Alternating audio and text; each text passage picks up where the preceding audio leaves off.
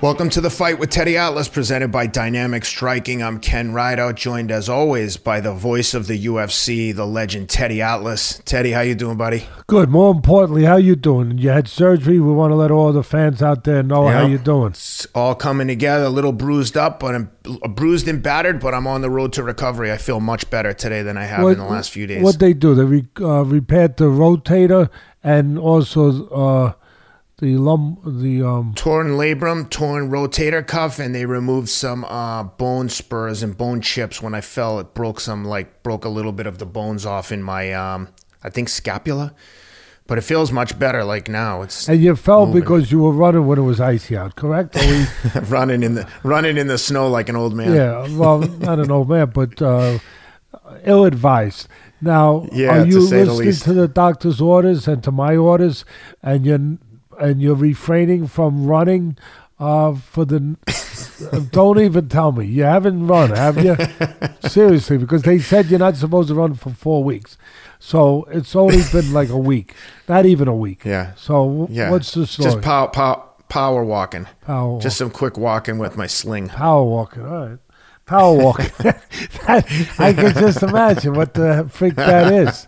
That's that's like instead of running a two thirty marathon, which is what you and Rob run, two hours and thirty minutes, uh, which is how many minutes a mile does that average to? Which is pretty The best, the best one I did was 228. It was uh, 539 per mile. So instead of running five thirty nine miles, what are you doing now? Running seven minute miles Like to yeah, take like it easy. like walk walking seven minute miles, just trotting along like you know in a steady walk. Hey, listen, you better you better straighten out. You better straighten out that thinking because I'm good. they gave you that surgery, you know, because they had to repair something in there. Don't disrepair it. All right, please. I said the guy told me. He said, "I said how long?" He said four weeks in a sling. And I kind of, I I wanted to say to him, "Yeah, I think that that's that's for regular people, but like, what about someone who's like fit and ready?" He's like, four weeks. What ab- yeah, what about Superman and uh, Man? I said, I feel like I got a bionic arm now. I should be able to go even harder, right? And he's like, No, it doesn't work like that. Well, But the kids have gotten a kick out of all the stitches and stuff. They, uh, they're endless entertainment for them to tease me while I'm incapacitated, Well- throwing with my left hand. well, listen. All kidding aside, heal up and uh, try to listen to the doctor at least a, Definitely. at least some of it. Um, I'm listening to Dr. Atlas. yeah, please, please. and Hey, how'd you like the Super Bowl? Well, We got the pick right? We got the pick right. We took the dog, uh, the points. We get, you're getting four, four and a half, depending on where you went to my bookie. Uh, I think they were giving four, four and a half, and um, so we got that right. And I, you know, it's funny thing. I had said before the game that on the money line I would take the Rams, and the reason why I said that was because I just thought it was the year of the quarterback. It was all about the quarterbacks, and it was about obviously this young Joe Burrow who's been incredible, and the magic that he's brought in, his team's brought in, the underdog mentality and the, the guts and grit that they showed like a fighter coming back down 18 points against Kansas City, um, you know, and all that. But then I thought about the other guy on the other side, you know, Stafford. And he's a guy who's been in the league 13 years now, 12 years spent, basically almost like, uh, you know, somebody that would have been uh, exiled to to, sure. to like Siberia or something, you know, like like to uh, And, and, and he got a chance to prove that. Hey, guys, I don't stink. This organization stinks, and the way they're running things stinks. It's unacceptable for a team to lose that many years in a row. And and he had like I'm I'm so I'm happy for Matt Stafford. Yeah, I, I agree. I was thinking the reason why I thought at the last minute the money line they're going to win, but they're not going to cover, is for exactly that. That it was the it was just a perfect story. You know, it was a great story with the underdog kid, but he's going to have other chances. You know, he's a young kid. He's he's going to have other chances. But this guy, this might be his one legitimate and last chance. You know, who knows? Maybe they get it together again next year. You know, it's always hard to repeat. Uh, although your team did that a few times, um, or at least one time, but they won so many of them. I don't even remember the the New England Patriots who moved over to Tampa Bay, and now I guess uh, that man is basically retired because he called you up and he made it official, uh, Brady. Right? He did tell you that he's retired, right? He's not going. He, he asked me. He specifically asked me not to announce it on the fight with Teddy Atlas because he didn't want um, Adam Schefter to start crying and throw a hissy fit if he didn't give him the news. So yeah. I said, give it to Shefty. We don't need the publicity anyway. Yeah, we're doing all right. We're doing well. that's true, and that's that is that is nice of you to be uh, that that kind of person. Um, but at the end of the day, Stafford, great story. I mean, the right story, really. A guy that, you know, has been with the Detroit Lions, had lousy teams all those years, and he gets traded, and the first year gets traded, kind of like the Brady story a couple of years ago. It's really amazing. You know, he gets traded from that team because Brady got traded from the Patriots, a winning team, but he gets traded uh, to a warm weather team. Uh, Brady went to Tampa Bay. He goes to the Rams. And a team that had the Super Bowl that year. It's amazing. It really is. Yeah, it's crazy. It really is crazy. And it's just, you know, it, it's just perfect justice for a guy like him. It really is. Uh, so it is a real nice story. Uh, the, he gets there and they win the Super Bowl and he wins it as his first time with that new team at home in L.A uh, it it was nice. And like I said, the other kid, you know, had a phenomenal year, uh, phenomenal story. Nobody expected the Bengals to get to the freaking Super Bowl, and and it was just too. I'll tell you why because they missed that call. That was a bad call. You know, on the yeah. on the touchdown pass, that seventy-five yard. Very bad. That was a bad call. And listen, it makes you feel bad for the teams that in the past uh, have had bad calls, but they didn't get it rectified. You know, they didn't get the right call. What was that team a yep. few years ago, Ken? what? Uh, they did a whole documentary about it, about the tuck rule when the Raiders tried to falsely claim that they got gypped. hey, can I tell you about the worst bad beat you're ever going to hear? Uh, I had a I had a Super Bowl box, and and all it was was um, ten people. I hope you had three and each. zero. If you had three and zero, man, oh man, oh man, the people that had three and zero, they did nothing but win, nothing but freaking collect. But go ahead, I, I go ahead. I'm gonna I'm gonna tell you a story that's gonna make you cry.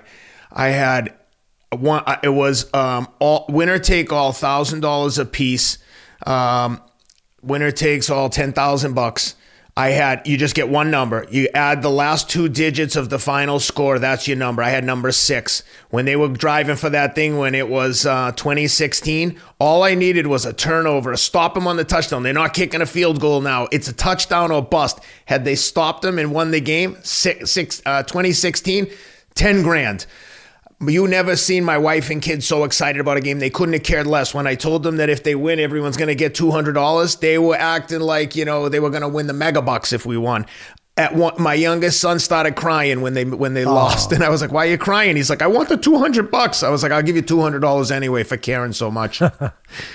but I go. want, oh, I was bummed, and I would have been really sad if I hadn't won it the the, the year before. So that was uh, actually Micky Ward's guy who we met up at the um, Hall of Fame dinner. Mike Lee, the bean shooter. He's uh, a roofer from Lowell awesome guy, total uh, like comeback player of the year. I think he did like seven years, heroin addict, bank robber, turned his life around, started a roofing company. The legend Mike Lee, the bean shooter, is uh, runs that pool every year. Super nice guy, but. By saying that, did you just, let's be honest, full disclosure here, we yeah. pride ourselves in being honest men. Uh, and doing that little spiel you just did for a good man, um, uh, are you getting a, are you getting a new roof? How you get a new roof? I don't think he's allowed. I don't think Mike the bean shooter's allowed, allowed out of the state of Massachusetts, but I'm sure he'd consult with me if I needed one. Yeah, yeah, I'm sure. I'm sure. Hey, I tell you real quick. Staten Island is to, well, uh, put it this way: it's a, a, lot of pools. And it's got nothing to do with chlorine. Yeah. Nothing to do with chlorine. a lot of pools. A lot of pools, baby. And um, Matter of fact, a lot of pools and a lot of walking sticks being used matter this of fact, week. One of my son's from best, bad kneecaps. One of my son, one of my son's best friends, uh, Mark Darrow. I'm very proud of the friends that he has, um, that he's grown up with, and they've all stayed together. And so they um, they were all talking about the pools and stuff, and we were we were chatting together by text, a group text with a couple of them and my son, and about you know the pools out there, and he sent me. It was really it was really funny. Uh, even in God's house, in in church, there was a pool up on a. Sounds about right. Sounds on brands from Staten no, Island. I mean you know, I mean, hey, listen, all for good cause. The man upstairs, you know, he's gonna put that to good use. They they're gonna Ten percent for the ten percent for the Uh, bookkeeper. you know, it's hey, it's all it's all for good, and um, goes to the church, a part of it, a little bit, and there is, I must tell you, with all the pools, a friend of mine, one of the pools, one of the larger ones, was five thousand a box. Ooh, Yeah, ooh, ooh. five thousand a box, and he's a friend of mine, good guy, Paul, and he. uh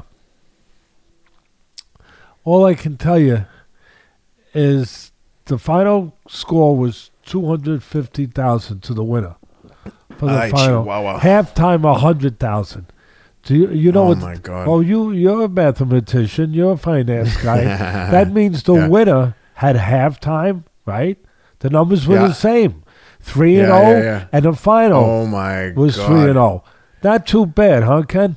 I hope I hope the Ken, guy would who I still it be here put- doing this show? Would you still be here today, showing up? I'd do, be here. I would do this show if someone bought my new company for a, a billion dollars, which hopefully they will next year. I'll be here every day. This is like the only thing in my life that I actually enjoy other than my kids. Are you crazy? This is the highlight of my week. I'd be here. You couldn't pay me enough to do this. Let's do UFC. Uh, come on, brother. Let's get into it. By the way, the guy who won that uh, box in Staten Island, I hope to God he had his name filled out in an anonymous name. Otherwise, I have a feeling he might get a visitor in the coming days, knowing he's got that much cash in his house. But No, no. that's, uh, No, I well, digress.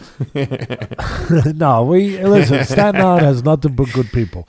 We have nothing good, nothing but good people. That's all we have, and um, that's all we see anyway. We see all good people, and um, through Yeah. through the lens of our our hearts, uh, we want to see good people. We lock, we we shut down the bridges to bad people.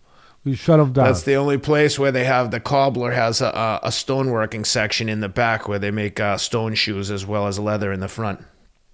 Anyway, they, they have a little zoo that I take my beautiful grandchildren to on Staten Island, and it's got the woodchuck. It's got whatever his name is, you know, and they bring them out every year when to tell you whether or not uh, summer is going to, spring is going to come Teddy, that's not a woodchuck. That's a groundhog. Groundhog, I'm sorry. Wo- I A think- woodchuck. no, you know, you know how much shit they're gonna give you in this in the comments No, about no, that. no. Actually, woodchuck. go ahead. Go. T- let them go and look at technically what kind of animal he is. I, I think he's a woodchuck. I don't care. You want to call him a groundhog, but I think they're related. I do. I think They might be re- they might be related, but I'm almost Woodchucks positive and that the groundhogs are groundhog comes out of the ground. Yeah, woodchucks do too. At least the ones on Staten Island do. They do. I thought they were up in the trees chucking wood down. Oh no, that well in the commercial they do that.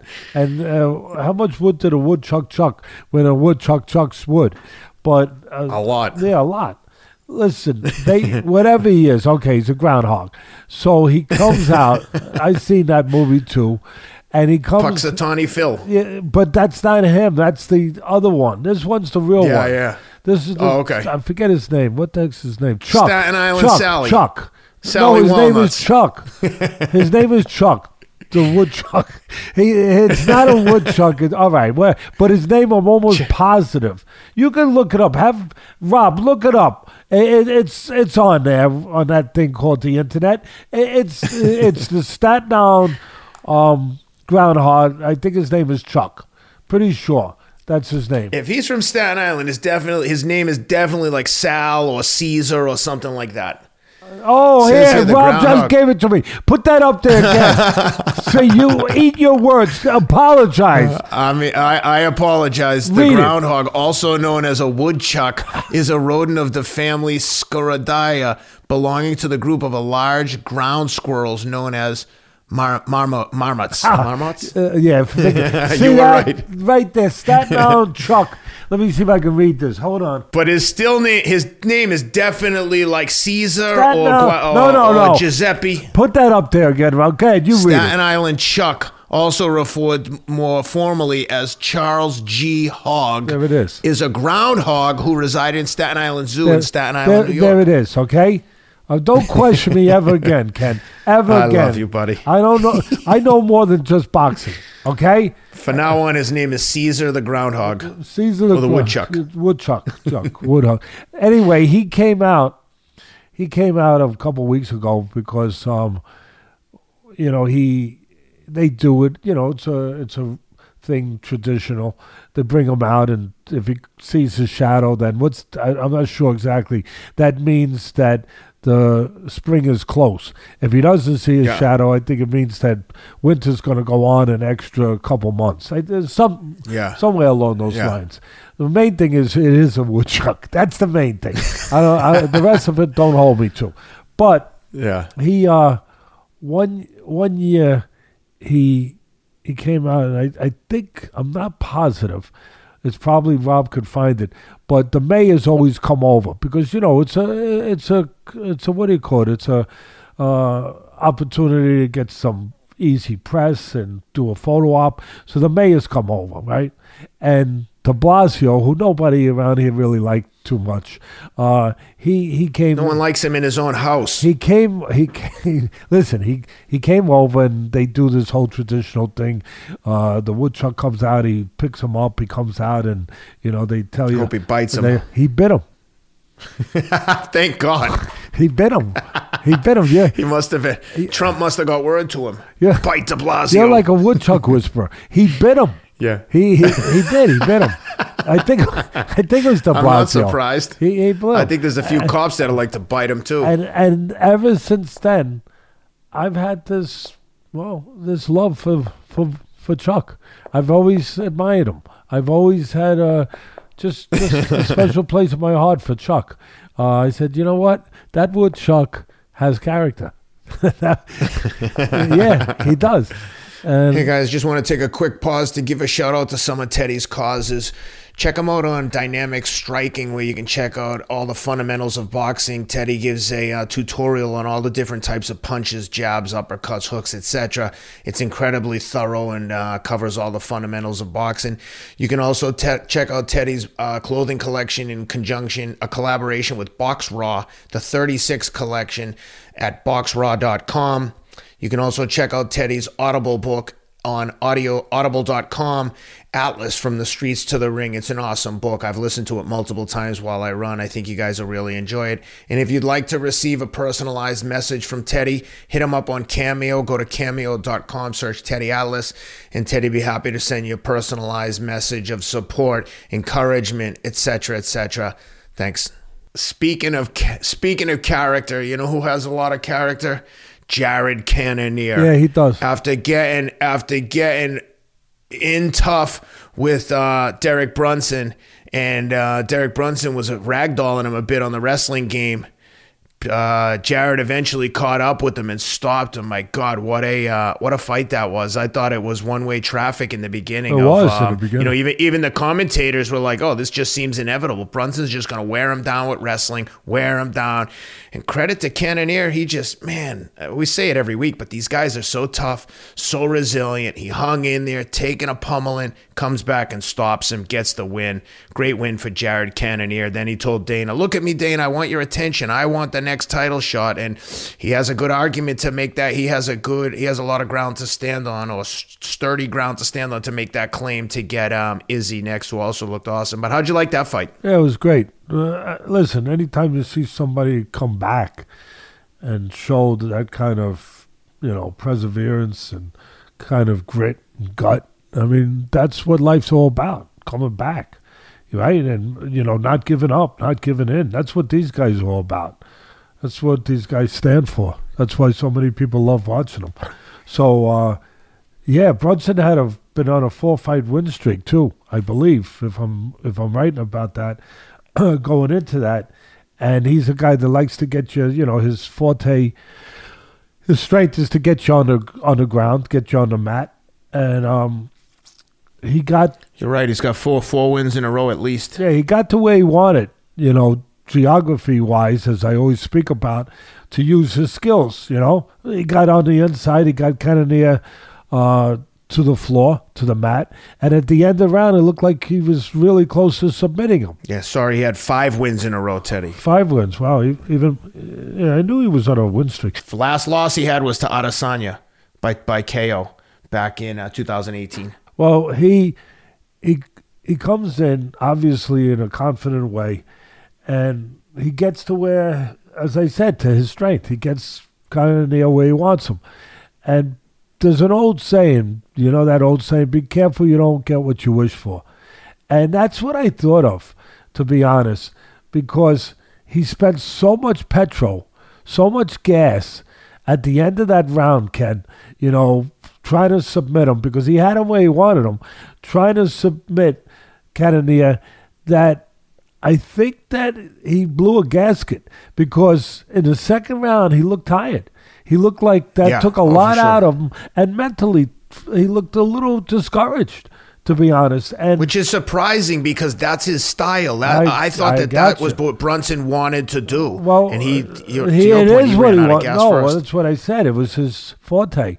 That's, I mean, you know, he it's his strength. I mean, that's he got him, like I said, to the geography of the of the ring that he wanted, of the cage that he wanted, on the floor where he had the best chance to win, and he doesn't pull it off. He uses a lot of energy, and then to the credit of Catania, he was like a wolf smelling blood in the air, you know, because you can smell this stuff, you can sense it. It's called body language, you know. You you you you feel it, and you could see that Catania understood that, and he made some adjustments because he started counterpunching. He started because Brunson reaches in. They were both reaching a little bit. But Brunson, when he looks to shoot for your legs, he reaches a little bit. And to the credit of Catania, and I always talk about these guys, they got to give more credit for their cerebral, uh, cerebralness. Another word I just made up, I think. Um, but it's okay because I think everyone understands what I'm saying. I always talk about they're all tough. They're all tough, all these guys. But the ones that are smarter separate themselves. They become tougher. And Cannonier separated himself in that second round. He started he started to counter uh, Brunson and doing a good job with that. And then Brunson gets on the inside in close. And as I said, I think he's fatigued. I think he's mentally fatigued too, not only physically. And he gets inside and he makes a no no, a big no no. He stands straight up. You don't get inside. I always tell my guys, you get in close, get small. He gets tall. And he's, he doesn't really put his hands on him and take him to the mat, maybe because he's fatigued. And as he's standing tall, what happens? He gets cracked an elbow. He gets he gets cracked a, a really clean shot, and Cannonier showed really tremendous finishing uh, instincts. He he really did the way he went after him and and finished him. Uh, and again, you're in close. You're a grappler. You're a jujitsu guy. You're a wrestler. Whatever it is, but your forte is to get to the floor. Well, get low and get to the floor. Don't stand straight. And he stood straight and got caught that shot. And and then, as I said, Cannonier really again showed tremendous finishing uh, abilities, uh, and he got him out of there. And he he earned the shot, as you said, and as he said himself, he represents himself very well. Uh, speaking, uh, hey, give me Izzy next, and I, I I would believe he's got a good chance to get that. Yeah, Great comeback win, just a great comeback win. Yeah, very good. Congratulations to Jared Cannonier. Uh, next up was uh, a fight I was as excited about as the main event. Uh, Tai Tuivasa from Australia taking on the Black Beast, Derek Lewis. You knew this one was going to be uh, high energy and lots of bombs being thrown. And my God, it, speaking of perseverance, I thought Derek was about to get um, Tai out of there at one point, and that guy just Tai put his head down, started coming back, firing shots. Eventually, got him in tight with a short little elbow and like a gigantic uh, oak tree down goes Frazier, or in this case, down goes Lewis, and uh, Derek Lewis face plants in the in the ring. And credit to Tai Tuivasa for not jumping on him and continuing the pummeling like we've seen people do in the past, almost out of instinct. But uh, he didn't give him any finishing shots, thank God. Hopefully, we see Derek Lewis back in the act, back in the ring again, and hopefully he's okay. Seems like a really nice guy, and a big win for Tai Tuivasa. Uh, how'd you like that one? Well, Lewis, you know, you know what you're gonna get. I mean. It's like you're getting a knockout one side of the aisle or the other. Yep. you know, either either he's going or you're going. You know, really, that's kind of his attitude. That's his thing. That's his style. And of course, he's got that power. He's, yeah, as I always talk about when I always did the ESPN shows, I would say punches are born, they're not made, and that's what you were dealing with. Um, I I had tweeted uh, before this, uh, you know, another thing that I used to have a habit of saying when I thought a fight could end at any moment, uh, I tweeted, and I was tweeting like crazy that night again. You know, I and, saw and you wanna- were on I wanna fire. They had you on the broadcast. yeah, they did. It was excellent. I want to thank Ian, uh, uh, Rob's guy. He he's a good guy. He's a special guy. And Rob went out to dinner. Uh, I finally released him that he, uh, you know, he could go to dinner with his new beautiful wife. Uh, he always is there doing the tweets for us, and Ian filled in for him. And again, had his hands full dealing with me. had his hands full, but he did. But he, he's great, and I want to thank him. And I know he watches the show, so thank you. But the thing I tweeted out right before that fight was, That's Ian Ian Mackey, and Yeah. he used to run Stanford's uh, Stanford University's social media channel. So he's a uh, an industry expert, as they say. and he needs every bit of that expertise to deal with Teddy Atlas, and, and it's you, and it's all brought to the forefront. It's all you. You know what's funny about that, Teddy? When people always ask me, "Hey, you watching the fights tonight?" and they know I have the show, I'm almost like. Are you going to work Tuesday morning Yeah, or right. Wednesday or Thursday? Of course, I'm watching the fights. What are you talking about? Yeah, of course, of course. But uh, so I tweeted just before the fight that hey, don't go to the refrigerator. Yeah. you know because that's that's kind of Captain Obvious, right? I'm being Captain Obvious, but I'm saying it in my own in my own way. And uh, as you said, first round it's all loose, you know. And uh, Tuivasa survived just for two reasons. One, his beard, his chin. He's got a tremendous chin, and his heart. Tai Tuivasa's head is a cinder block. Yeah. Derek Lewis punched him on his head and in his face so many times with clean, full force shots at one point when he had him up against the cage. I was like, how is this head absorbing this? What's it made out of? Because Derek Lewis knocks everybody out. He- and he knocked him silly a couple times, but Tai Tuivasa, this is like, Well, his head's attached to his heart because he's he's a, Oh. he's a warrior. You know, Deserves every- every ounce of I respect mean, all and those credit. guys are warrior. He f- literally comes from an area in the world where they're prided as warriors. Uh, you know, being brought Yep. up as warriors and behaving like warriors. And um, Not only that, Teddy, after those guys from Oz and New Zealand with Izzy and, and Tai and those guys, I don't even think they can get back in their country. Like they're they're they're indefinitely, from what I understand from uh, one of the interviews Izzy did, that they don't know when they can get back in. Oh, it was sorry, Gene Bareman, Eugene, the, the, trainer, was saying, yeah. we don't know a date. The UFC had to find us housing here because by taking the fight, the prime minister in New Zealand and I think maybe Oz, they have a travel ban that you can't get back in, even with their, you know, they had um, their quarantine rules where you had to go to a government mandated hotel, you had to stay in the room 14 days by yourself. Like that's no minor feat, and and to have these guys come over and then have to go through that just to get home is is is a lot of effort. And I think that now those guys are all stuck in the in the US which if they want to be here great. But if you want to go home to your family that's got to be a bit of a drag especially if you come over and lose and then you got to stuck here. Thankfully they both won.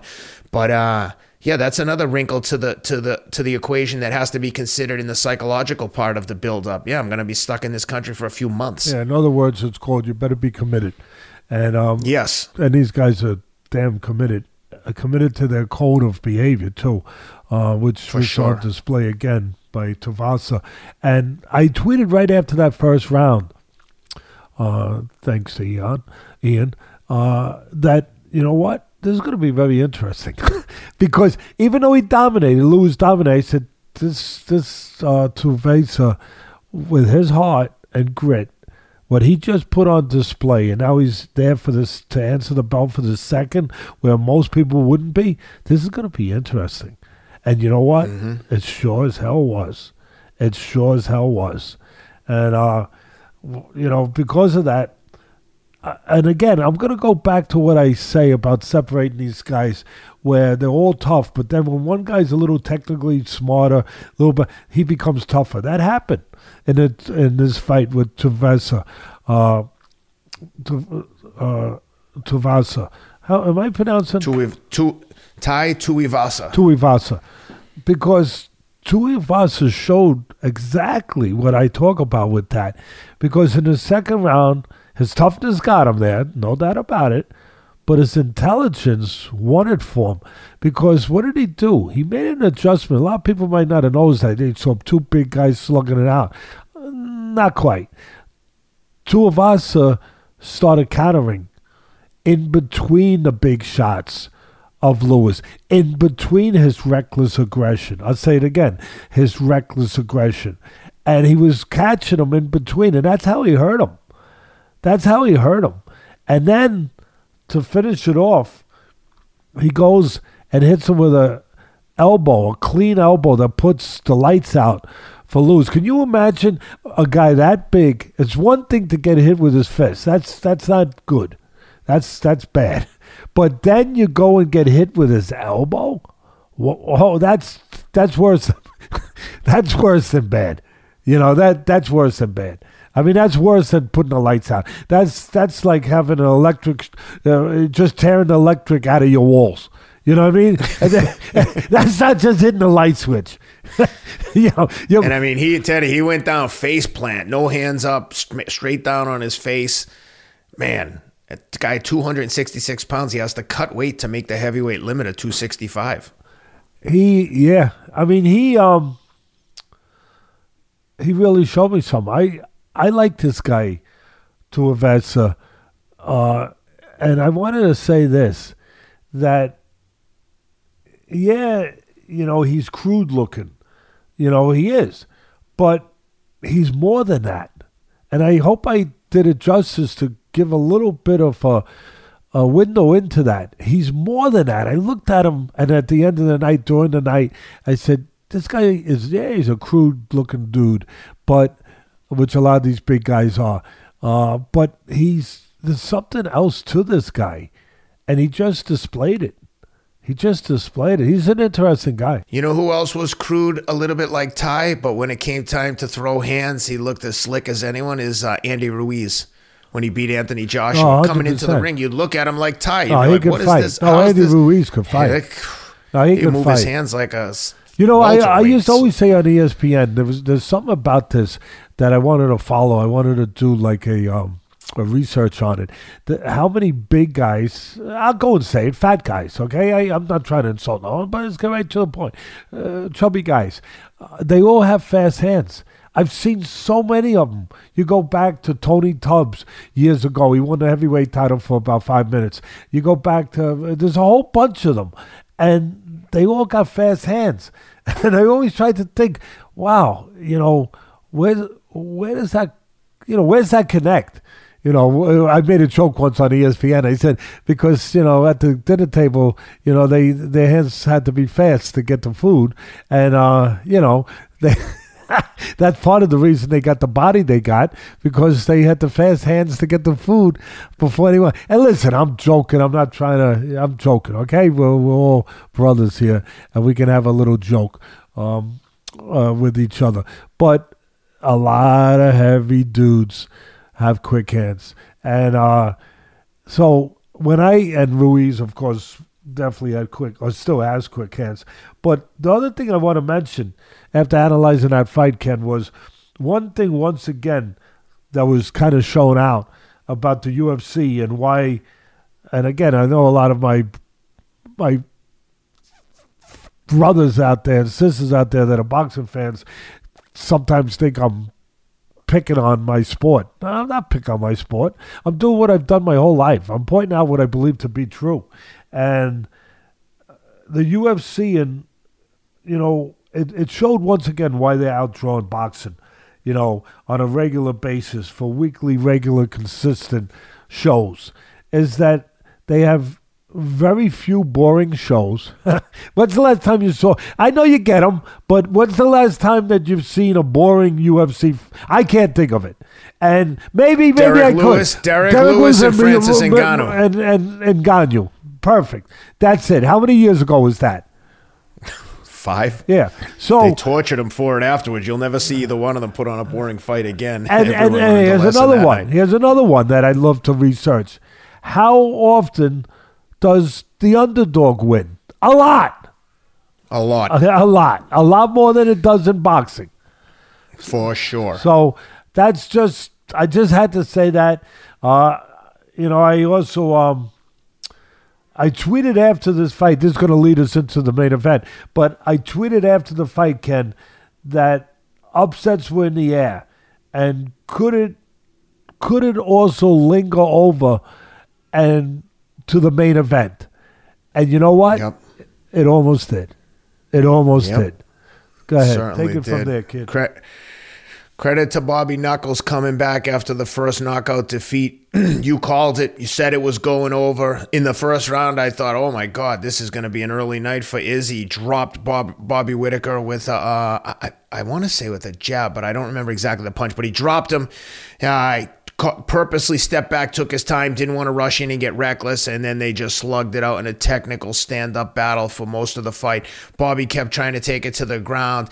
Izzy showed great defense, and, and Izzy showed incredible resilience to keep getting up, but Robert Whittaker did take him down multiple times. Credit to Robert Whittaker, but once he had him down, he could do very little with him. Izzy's so athletic and and and strong, um, especially after that Jan Blachowicz fight. I think Bobby Whittaker probably saw some opportunities there to get advantage on the canvas, but Jan Blachowicz is uh, 205 and Bobby Whittaker is 185, and that was a big reason why he was able to dominate Izzy on the ground. I think the size discrepancy. Nevertheless, very technical fight. Two of the best in the class. I think these guys are by far one and two. The the gap between one and two and number three, I think, is pretty sizable. But um, I'm dying to hear your analysis because the stand up here was really good, and they both look very technical, and they both had really good moments at times. So, how'd you like it? I loved it. It was a high intensity chess match. Uh, it was a high risk chess match. That's what it was. It wasn't Rock'em Sock'em robots. It was it was really uh, a lot of strategy, a lot of control, a lot of patience, uh, a lot of walking the tightrope uh, over that dangerous place where you know Whittaker knew if he went a little too much, he could get caught, and he was very contained. He had to be. He had to be, and if you listen to our podcast that you just touched on last week, when we broke this fight down, going into it, and if you watched, if you watched our, our uh, companion, our fight companion, where we broke down the first Whittaker Adesanya fight, and we broke it down about 20, 25 minutes, and we we went over uh, everything that was happening in that fight, and that you might not have realized or been completely, you know, cognizant of, and we pointed it out and pointed out what had to change, what he did good, what they did wrong. You know, he being Whittaker for the most part, he lost the fight. But if you had watched that, you would have went and ran to my bookie. And I don't get them right all the time, but this one we got right. You would have ran and you would have bet the over because of what you would have saw. Because we pointed it right out. It was visual. It was right there to see. And you might even put you might have even put a peanut on Whittaker to win. Because I had said this fight's gonna really be close. People don't they think it's not, but it's gonna be close.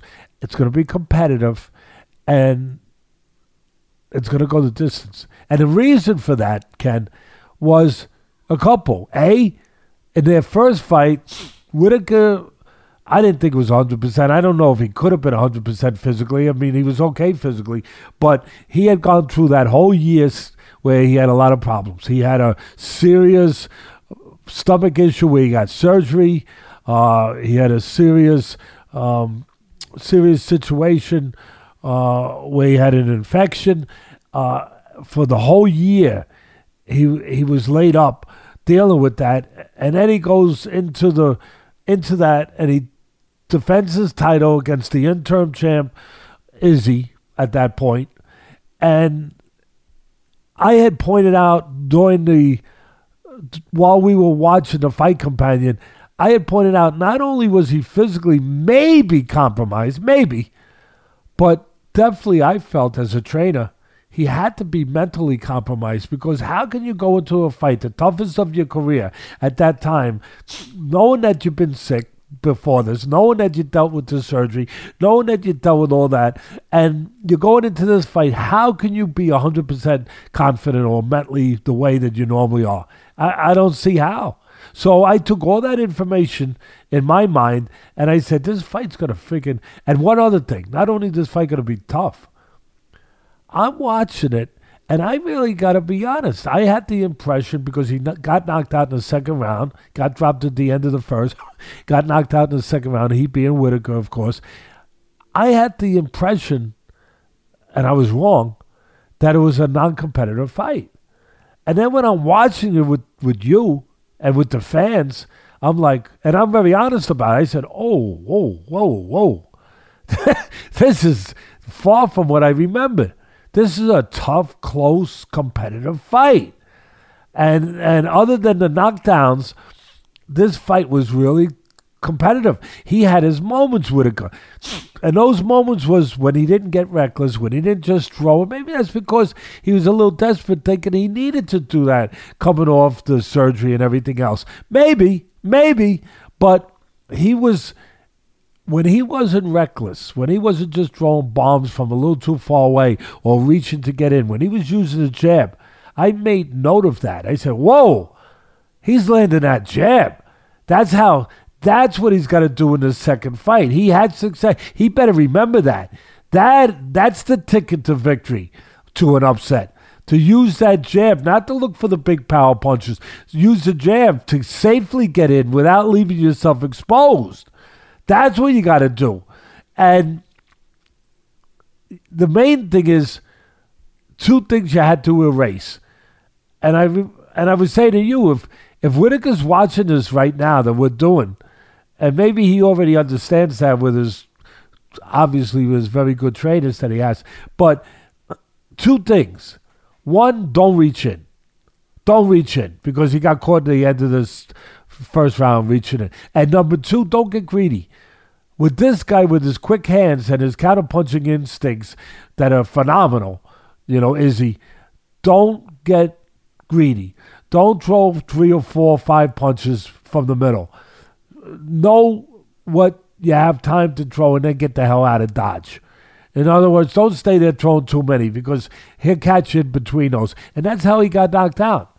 He got knocked out because he threw three punches. If he eliminated that third punch, and just moved his head and then reset for more punches, he wouldn't have got knocked out in that fight. He, w- he wouldn't have got caught there as he did in the second round. And that was the fight plan for me. And I even tweeted it. Use your jab. Don't reach obviously avoid mistakes, right? We uh, we all want to avoid mistakes, but avoid those mistakes, the two that I just talked about, and give some leg kicks, maybe to take the legs away from the great Izzy who uses that ring and uses his legs so well. The funny thing was Izzy was doing the leg kicking. You know, uh, Whittaker did a little bit, but but Izzy was doing the leg kicking. But be contained, be patient, be under control, right? And that's what he did, and it was brilliant. And here it is. It wasn't quite appreciated enough because he was in there with such a great fighter. Like the first round, he loses. Obviously, he gets dropped. Izzy was great. He he throws the right punch right down the middle, right down the middle, and drops him, hurts him. Uh, and and that's part of Izzy's talent. Not only that he's got quick hands and he controls range and he uses his legs so well, but he's he he's calm. He sees everything, and he sees the right punch to throw. Great fighters see the right punch to throw at the right time. He saw an opportunity to split the guard. Bang! I mean, as true as an arrow, as straight as an arrow, right down the middle. And and he, and what happens? Now maybe mentally, maybe I'm just putting the scenarios out there from a trainer's perspective after 50 years in the business of fighting. Maybe he gets a little mental letdown, is he? Because he knocked him out their first fight. Now what does he do? He's a big favorite. He goes in there in the first round, drops him. Maybe. I'm not saying he did. I'm making no excuses for anybody. I'm doing my job. I'm analyzing that that's a possibility. Whatever it is, to the credit of Whittaker, he stays with his plan. He goes in the second round, and the second round, I'll be damned. That's a close round. I gave it to Izzy, but that's a close round. Why? Because he starts using his jab, he starts landing his jab in spots, and when you're in there with a faster guy, what do you do? If you know what you're doing, what you do, and you're with a good trainer, Time him. you time him, Ken. Timing negates speed. And he starts timing him.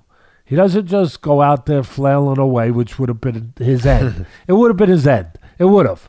It would have worked right into what Izzy wanted. But instead, he starts using the jab and he times Izzy got too close throwing his jab. Bang! He timed him coming in. You know, he started time. And here's another thing. When you have sometimes when you have great, great, great special talent, God given talent, like Izzy does, and, and hard work to develop it. Don't don't get me wrong. But when you have that, sometimes it can be a curse. A lot of people probably their ears are tweaking now. What do you mean, Ted? Well, sometimes it can hurt you because when you have the reflexes, I, I only know a couple guys that were that way in boxing: Roy Jones, Muhammad Ali, where they could do things wrong and make it right, where they could break the break what's supposed to be the rules in boxing, striking, if you will. Uh, they pull back from punches. They do things that are, they drop their hands. All the things you're not supposed. They get away with it because they have reflexes unlike somebody else. They have a sense of anticipation unlike most people. They have quickness unlike most people. And they get they can get away with that. And they don't rely on their technique. They rely on those great abilities, those rare abilities. And sometimes when you rely on that and not technique, you can get burnt. You can get burnt. Muhammad Ali, when he pulled back on his way up, the great Muhammad Ali, Henry Cooper dropped him a left hook, pulled him back. Uh, the the of course in the fight of the century, when he fought Joe Frazier the first time, he got dropped. Ali gets dropped in the 15th round, pulling back from a left hook. And let me tell you something. Since I'm mentioning this fight, that was a great fight. That was a close fight, a lot closer than Ali got credit for in that fight. Don't worry, don't feel bad because he got plenty of credit later in his career. But he, he, that was an extraordinary feat because he had been off. He had been off from boxing, you know, suspended because he refused to go into the army during the Vietnam War. He was off for three and a half years. He comes back. He has two tune-up fights against really good guys. Tune-up. I have to laugh to call him tune-up. Oscar Bonavena and Jerry Quarry tune-ups. I mean, they would be top ten fighters today, except uh, I know someone, some hater out there. Oh, they're too small. All right, all right. I heard you. I heard you. All right, don't get your underwear twisted, which it probably got twisted already. You know, down in that basement. You know, I hope it's not cold down there. I hope you at least got a blanket wrapped around you down in that basement in your grandma's house. But getting back, I regress. Uh, he, Ali, was extraordinary in that in that fight and it was a lot, lot closer than people, I think, really at first thought. But the point is, even the great Ali, the great Roy Jones, their reflexes betrayed them sometimes. Sometimes. Sometimes they did when they got older or when they got timed. And to that point, Whittaker started timing him with left hooks as he pulled back. And he landed some, timing him with jabs, timing him with left hooks. And then what else did he do? Well, the main thing is what he didn't do, Ken. That's the key here. he didn't get anxious. He didn't get careless. He didn't get sloppy. He stayed contained. He stayed controlled. And he stayed to that game plan. The one we talked about that he would need when we did the fight companion. If he was going to pull off this huge upset that it would have been. And he came damn close. And he, the thing, and then he even got the geography he needed to get to his strength, which of course is the being on the mat, being on the floor. And, well, one of his strengths. And he gets there. And Izzy can't be given enough credit for his escapability. He's like John Elway was. Remember John Elway, the great quarterback? You know, everyone talks about these other guys, these Johnny come latelys, and they're all great. But that John Elway, what escapability he had. Or Fran Tarkenton, if you go back far enough. And now you got these great guys today. The, the you know, what's his name? The quarterback for the Baltimore Ravens. Uh, Oh, he's Lamar Jackson. Oh yeah, him and and, and the the kid who I love from Arizona plays for Arizona. Kyler Murray. Oh, I mean the escapability these guys have. Well, Izzy's got that escapability from the takedowns. And, and he's worked very hard. Him and Yep. Eugene and his other coach, coaches. It doesn't happen by accident. I mean, tremendous. And that had to be good because if that wasn't good, he would have lost. And because Whittaker got the geography he wanted, where he mounted, he was able to mount and get a takedown. Uh, I believe he got a takedown, but I know he definitely got the mount, uh, and that made the fight tighter. And I think it was closer than people perceived. I'll tell you why. Izzy is so good at controlling range and using his legs, Ken, where he's got great ring generalship. You've heard that word before. He he puts meaning and definition to what ring generalship is supposed to mean. When people say, "Oh, you got to have ring generalship," it's part of the criterion to you know to scoring, to winning a fight, and he controls the ring so well. He controls range, distance, space so well that sometimes he just gives the presence and the look that he's in charge, which he is, but that he's really in charge. With you forget about what the other guy might be doing, and and you just say, no, oh, this is Izzy, this is Izzy, this is Izzy. Now look, I gave it to Izzy. Part of it, again, we always try to be really, really transparent and honest. Part of it is my heart was there a little bit because I like him, because we know him. I'm not saying the other guy I wouldn't like, but I don't know him. He's been on our show, him and Eugene. I, I like him. I think he's a special fighter and a special person. Uh, he stands up for his convictions. He stands up for his friends. Uh, God, I'm thinking about that terrible tragedy where one of his uh, stablemates uh, got killed uh, by these cowards that uh, Senseless. that sucker punch went up behind them, and they they do that like it's a sport or something. And, and some It's places, disgusting. some places in this world that I that I just I don't understand. I don't understand. Like how how do we get here? How do we get here? But he stood up for his friend and didn't forget his friend, who wasn't a big name. He was a guy that was one of his gym mates. He was one of his sparring partners, but he had a chance to have a real future, and he stood up for him. So he's got character, Izzy. And so part of it was me favoring Izzy, no doubt about it. But I still, I thought he won, but I thought it was very close. I thought it was closer than people realized it was. I really, and for the reason I just said. And I'll throw one other reason in there, Ken. For the reason that it's Izzy. It's Adesanya. You know, the the the guy who's gotten to greatness, the guy who who's a star. You know what I mean? You don't just take the star's title that easy. And I'll finish with this. The one thing, and I can't even knock Whittaker for it. I can't. But if you want to knock him, and I can't, I thought he was brilliant. but the one thing and I thought Izzy's talent was on display as brilliant. But the one thing that made a difference was that maybe with all that I just finished saying, where Whittaker knew he had to fight a contained, patient, controlled, strategy fight, to the T, couldn't make mistakes.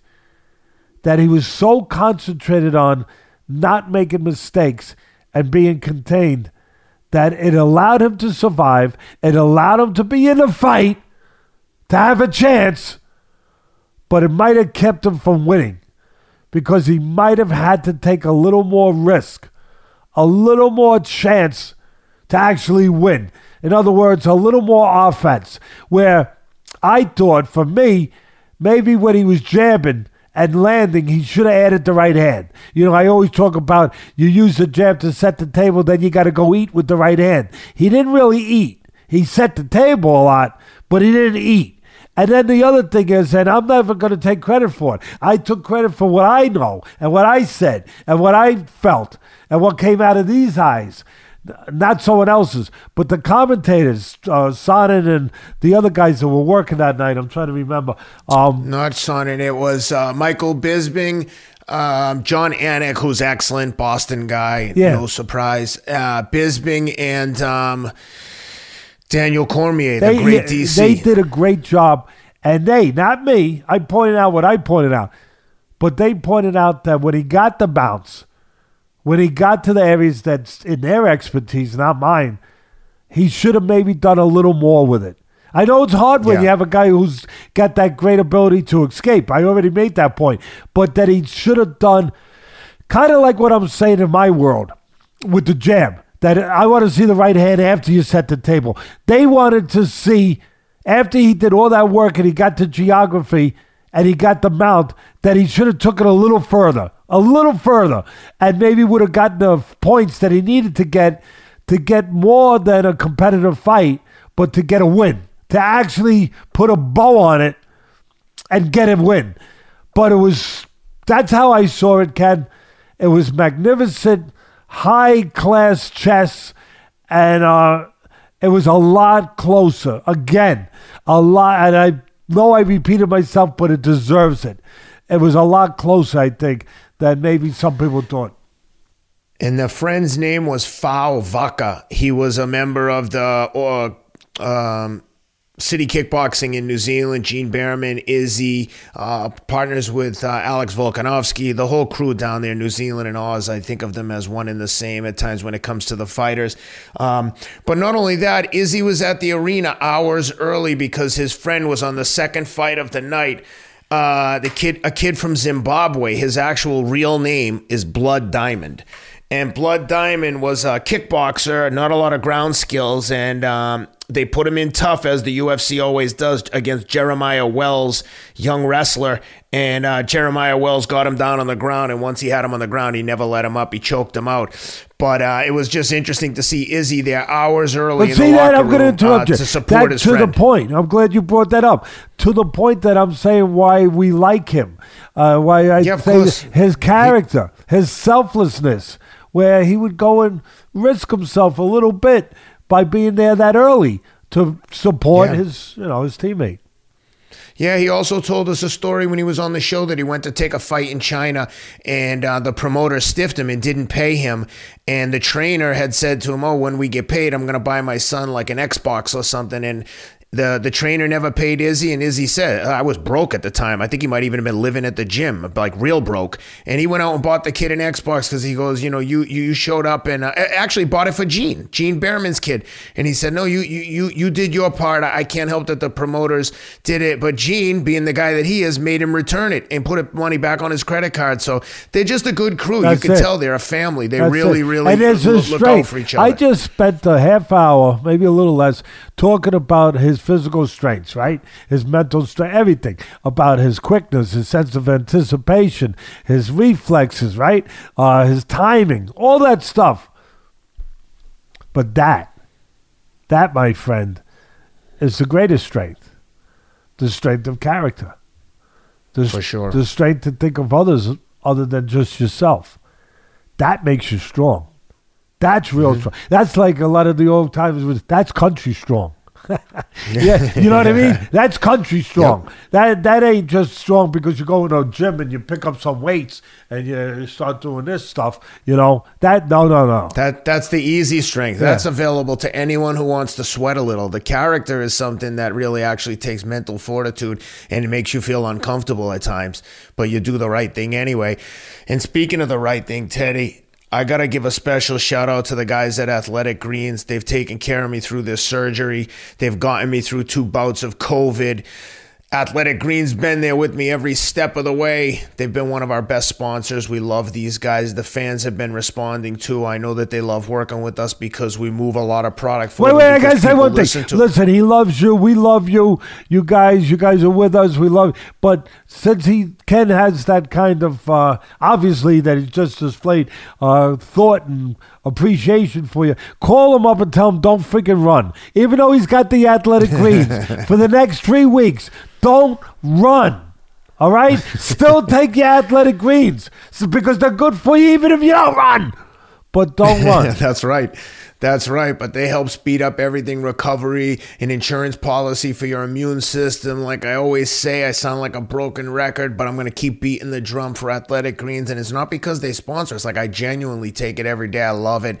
And uh, shout out to all the people who have purchased it and used the promo code Atlas at checkout. It helps us a lot. They like working with us as a result. And I like to see people make sure they get in their uh, vitamins and minerals, probiotics, prebiotics. Athletic Greens did a lot of work to get the product to, to, taste and be as effective at taste as good and be effective as it is. They use a ton of whole food sourced ingredients. It, honestly, it ain't cheap to make it. I know these guys well, and I know the effort that they put into sourcing these ingredients. So give them a try. Go to athleticgreens.com slash atlas for 10 free travel packs with your first purchase. athleticgreens.com slash atlas. Teddy, quick. Uh, Well, I want to add one on thing. Let me just close off this Izzy fight with a couple real quick things. One, I thought that I think a lot of people probably did. Um, I thought that Whittaker uh, won the last round. I thought a lot of those rounds were close. Yeah. but I and but I thought he won the last round, or fifth round, and I I also think that he's got a characteristic in his in his personality and you know in his makeup um Izzy that is you know where he's one of these rare guys or one of these guys he's special but one of these guys that can fights his best when he feels he's threatened i know it's going to sound maybe funny to some people but that when his back's against the wall when he really really really feels that he's possibly up against it. I think that brings out the best. And again, I'm making no excuses for anybody here. I don't have to make excuses for. He won the fight. He's a world champion. He's a great. He, he- he's he's the best striker there is in the UFC. I mean, he reminds people of Anderson Silva. He makes the great Daniel Cormier and and and Chael Sonnen and Bisping.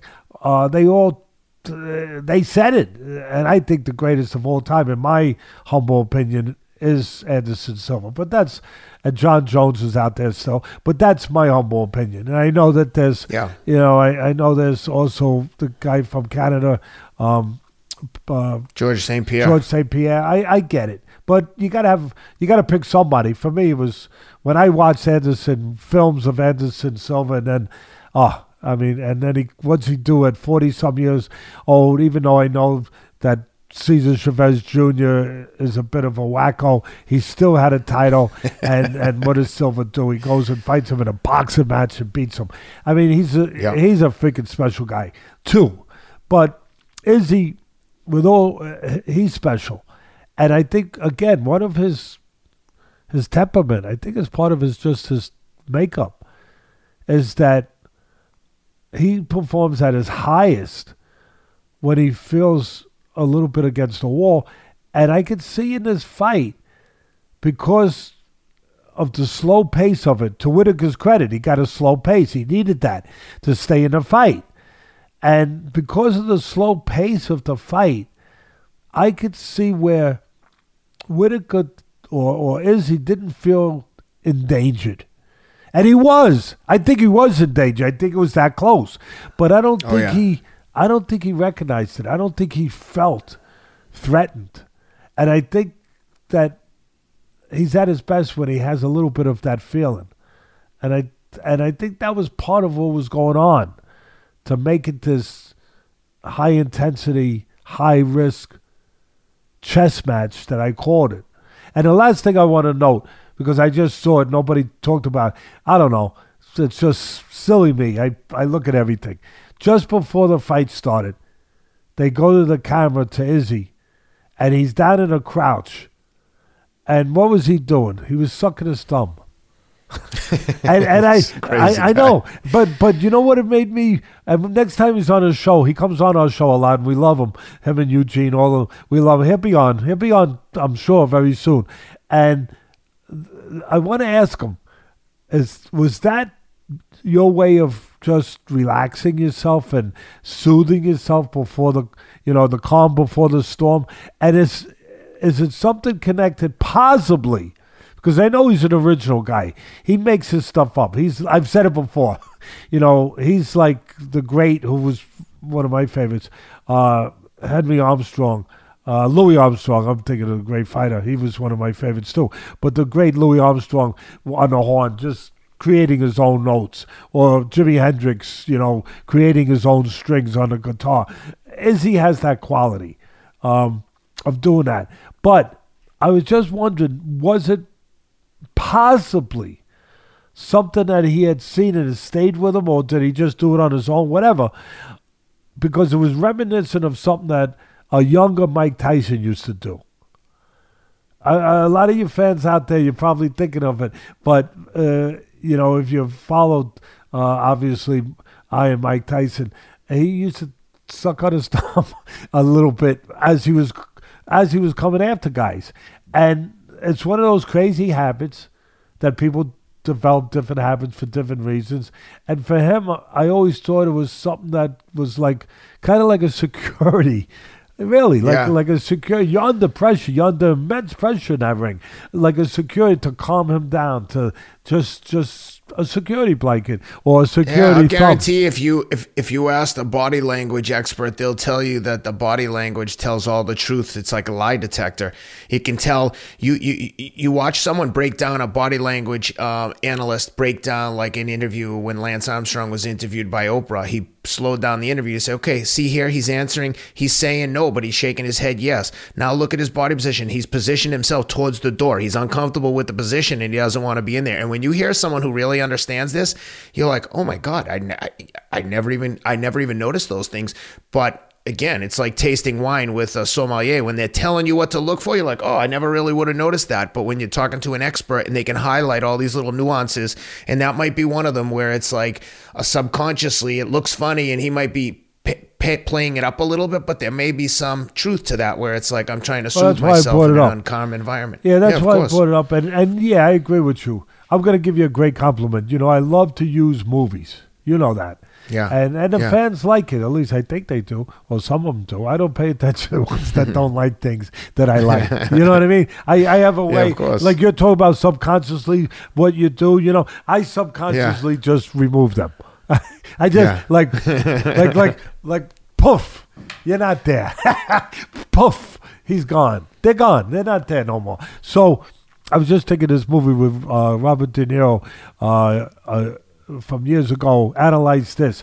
Uh, I was thinking when you were going over what I said and you were just saying it. Yeah. I was, you, you, you're good. You, you, you, you, you. Hey, you, you're good. You, you're good. You. Yeah. And the other one, the other one, when we were talking about, you were just mentioning. What was it you just mentioned about it's like a lie detector. Yeah, it's like the a lie language detector. tells all the truth. Yeah, there it is. I wanted that. I wanted you to remind me of that because that made me think of another great movie with a great actor, Denzel Washington. One of my favorite movies. He's in a lot of my favorite movies, to be quite frank. But this one was Man on Fire, one of my favorites. If you guys haven't seen it, go see it. Really, go see it. Talk about, uh, anyway, uh, talk about selflessness, care about somebody else, inner strength, all that stuff. Uh, it was it was on display, and I, I loved the part he used to carry around uh, a bullet in his wallet, and then he's telling a guy who uh, was a the opposite of everything we're talking about. a guy who was uh, the father of the daughter that Denzel Washington was a bodyguard for and protecting. And he was the opposite of strong character, selflessness, loyalty, all of that. So Denzel says to him, takes the bullet out and says, Here, use it. a bullet never a bullet never lies. a bullet always tells the truth. Uh, try it. It didn't work for me, but try it. It might work for you. And uh, that was that was the scene, just re- relating to what you know the words that you had just said. Um, a bullet never lies, and, and that a bullet a bullet tells the truth. And that scene from that movie. Yep. But well, before I let you go, I want to get your thoughts on. Uh, there was a boxing match over the weekend. Danny Jacobs went over to the UK and fought John, fought an aging John Ryder. Two older guys. Not a lot of hype behind this fight. Neither of us even knew it was taking place. We're talking about it after the fact. But Danny went over there to fight John Ryder. Um, lost a split decision. Two judges had it 15 13 for Ryder. One judge had it 15 13 for Jacobs. Ironically, I think the Brit judge had it for Jacobs. Jacobs. The American had it for um, for Ryder, and uh, I think the third judge was from Monaco, if I'm not mistaken, who had it for um, Ryder. I may be wrong with that, but the bottom line is two older guys as boxing fans, I didn't even know they were fighting, so I don't think that they did a great job promoting it, to say the least. And from what I read and from what I hear, I talked to uh, my friend Ben Anderson from Vice, the reporter from Vice News, who you know very well. He came and watched the show a couple times well, when we recorded. He was over there at the fight, and he told me, um, you know, Danny almost looked like uninterested. It looked like apparently Danny won the first half of the fight pretty easily, and then Ryder came back, fought back, and obviously won just one more round than Danny. But uh, you know, I don't know, Danny. He, we got huge money to fight Canelo and uh, Triple G. Both fights is both fights that he lost, and it looks like John Ryder. They've been feeding him to like young up and coming prospects. I think his last four or five opponents had like maybe each guy had one loss. Some of them were undefeated, and he keeps knocking them off. And uh, John Ryder gets a win over an aging Danny Jacobs, who apparently looked very uninterested in the back half of the fight.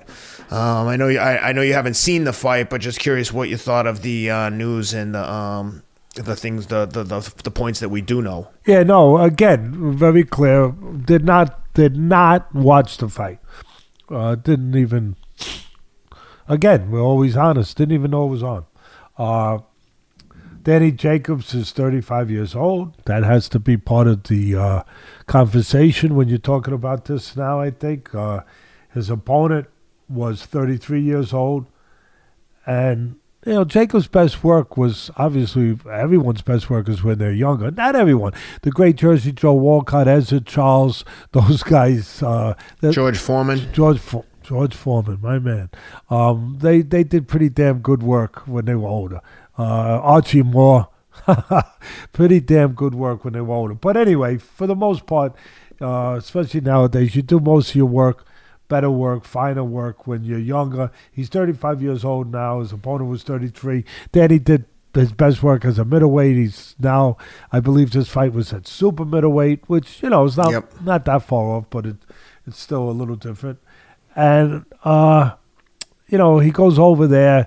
He fights. He's made a lot of money. God bless him. He's uh, he has uh, he's he's done really well. He should be secure. You would hope uh, financially. Oh yeah, he's living in a mansion down in Atlanta. Ben Anderson told me he's got a crazy spread. He's got plenty of money. He manages his money well. A smart guy. Yeah. So listen, God bless him. He should hopefully he'll, he'll keep that money and he'll live a good life and enjoy the the spoils of victory, the spoils of his hard work in a very hard business, a very difficult business, very dangerous business. Um, and we get reminded of that, unfortunately, sometimes when we wish we didn't. Uh, but a very serious business. But it sounds, it's good to hear that the American voted for the for the Brit and that the Brit judge voted for the American because it erases a little bit, or at least it makes you feel a little more comfortable. And again, I didn't see the fight, but a little more comfortable that it wasn't a robbery. Uh, that's so. That's number one. It sounds on first blush, from just taking in the info that I'm taking in, listening to everything, like simply one of the simplest sayings in the world that Ryder was just hungrier. That's it. Just sounds like that fits. And again, I'm, I'm full disclosure. I haven't seen a fight. Maybe I have a different opinion, but I'm being honest. I'm using what I have, and from the info, the intel that I have, it seems like it fits into that square. You know what I mean, Ken? It it seems like it it fits into that into that that maybe the other guy coming on late. You know, obviously he hasn't had the success uh, as Jacobs has financially, or you know, or in any other way as far as you know accomplishments uh, as high as Danny's had in the sport. It just sounds like maybe he was a little hungrier. Danny's 35 years old.